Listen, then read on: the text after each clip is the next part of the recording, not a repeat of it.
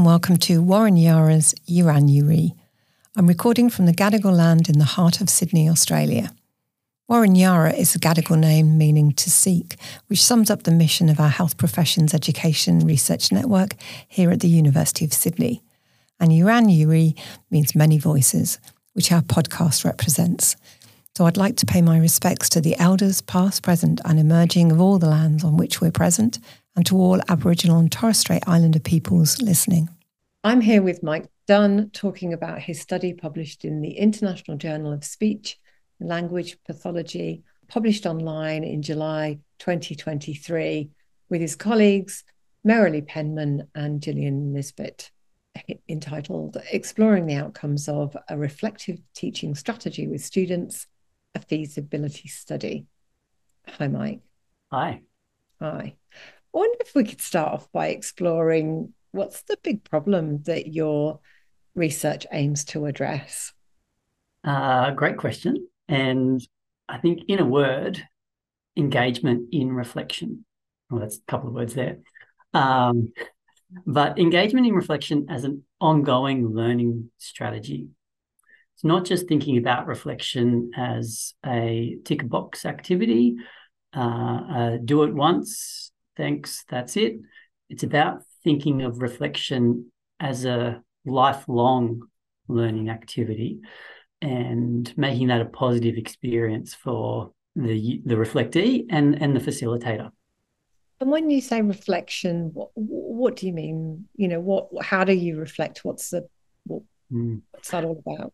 That's that's there's room for debate there. It's, it's uh, there's a lot of definitions on what reflection is and what it can mean. But the reflection I kind of turn to is the thinking and feeling you do on or, or about an experience to gain a greater insight or understanding. That's where I think the flexibility of reflection as an ongoing learning strategy can be really helpful for health contexts.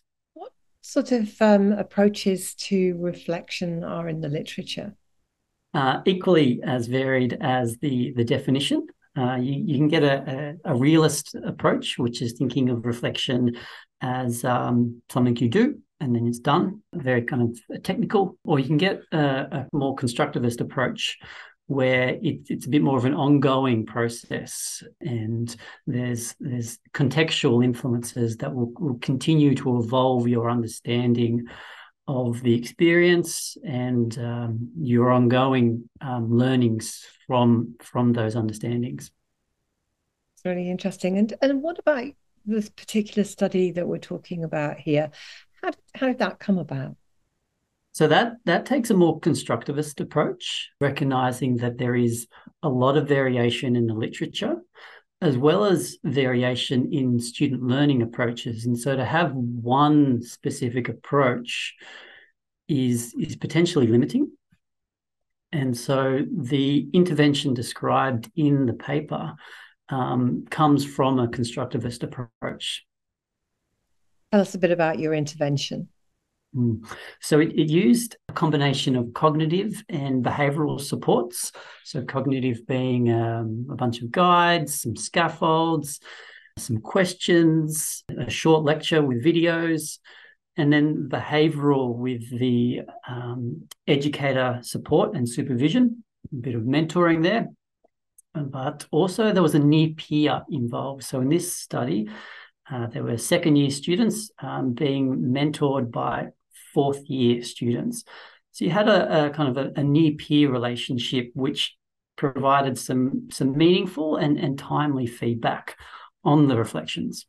Oh, that's really interesting. So, in terms of assessment, was your intervention was it formative? So it was just for you know not just for learning, but it was for learning and and development, or or was there a summative element? Did they get a mark? Did that go down officially on their on their mm. you know, assessment? Uh, it was a, it was designed to be a formative intervention to to build learning and to support learning gradually across time. The the challenge in that is the facilitation of that learning or those those reflections were done by educators who were also completing summative assessments on the student at the end. So whilst the reflection was formative, there is a challenge and a, and a potential for educators to implicitly or unconsciously take out some of those thinking or the clinical reasoning that's happening within the student reflection to to their their summative assessment. And so whilst the activity is formative, there's a challenge when it gets to the end point and that a competency assessment is is being made. That's fascinating because I was reading the paper earlier and I did notice that not just the educators, but the students were also aware that those people who were receiving their reflections were going to be assessing them in a different domain.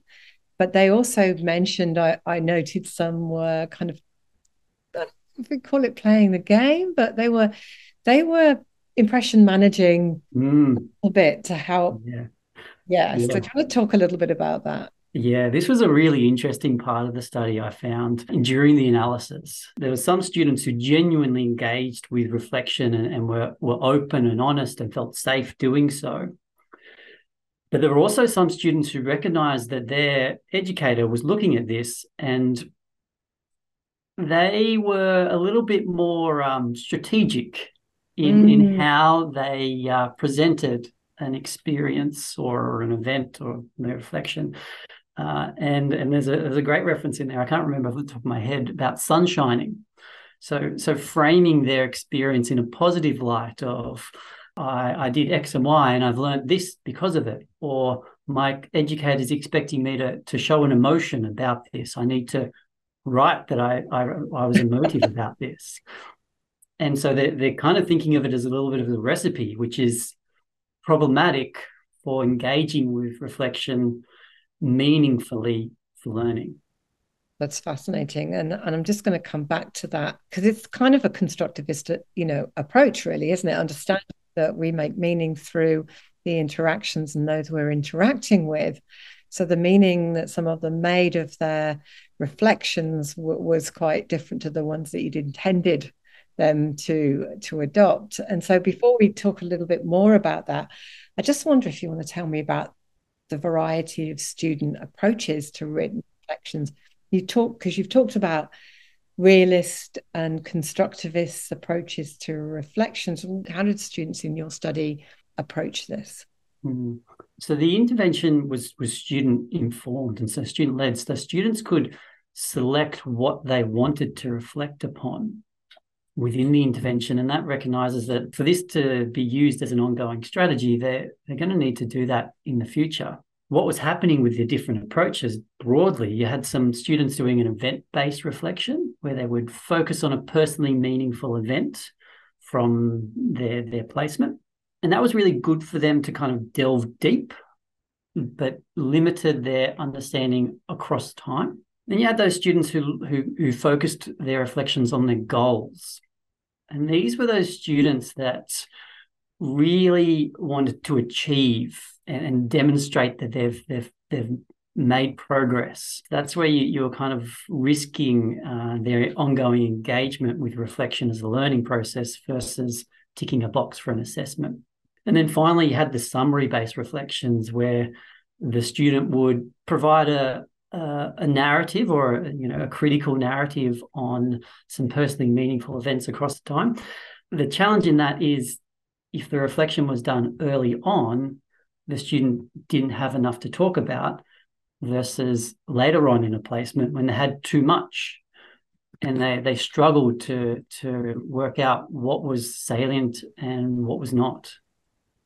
So did you get them to do this reflection more than once in their placement yeah, it was done at the, the middle of the placement and then at the end. And that that fitted into the, the usual reflection cycle within the, the course curriculum.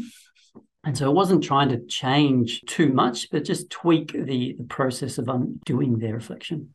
So, despite the fact that you approached this from a constructivist perspective, and that probably came through in the materials that you used, I'm guessing, students took the opportunities to reflect using a variety of different kind of approaches, including non constructivists. And we've talked earlier about how they were, you know, strategic in their actual reflections to what extent do you think that interaction between the student and the educator affected their their reflections?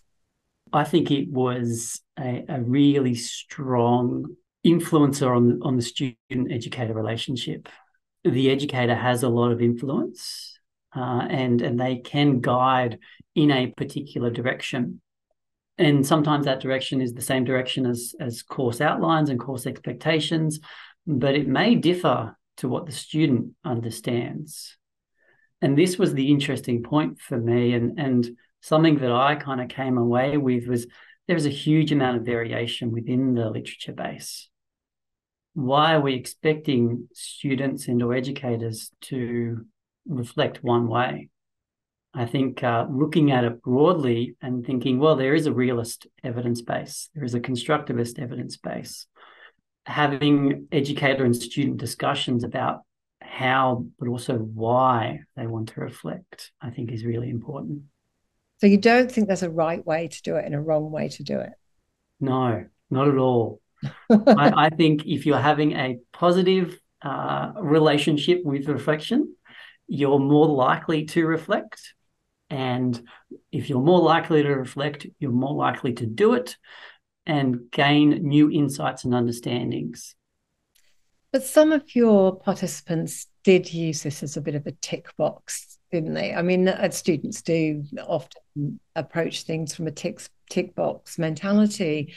What's your thoughts about this moving forwards in terms of those students' professionalism and professional growth? And, you know, we started off this conversation, you said it's about growth, but when you use it as a tick box, What's your thoughts in that space? Yeah, look, I agree that there's there's always going to be a, a portion or a percentage of students that that kind of use it as a tick box, and that is a risk and something that would be really great for educators to be aware of. So, if educators are more aware of students using reflection as a tick box exercise rather than as a meaningful learning activity or ongoing learning activity, then they can they can remediate or put in strategies to to explore why they're they're using the tick box and perhaps move them along to a more meaningful engagement with reflection. So do you think that there's um, I mean this sounds to me like faculty development, staff development needs to be done in the space of reflection to develop our educators in that space? I um, I think actually there's there's there's room for for both faculty development but also student development.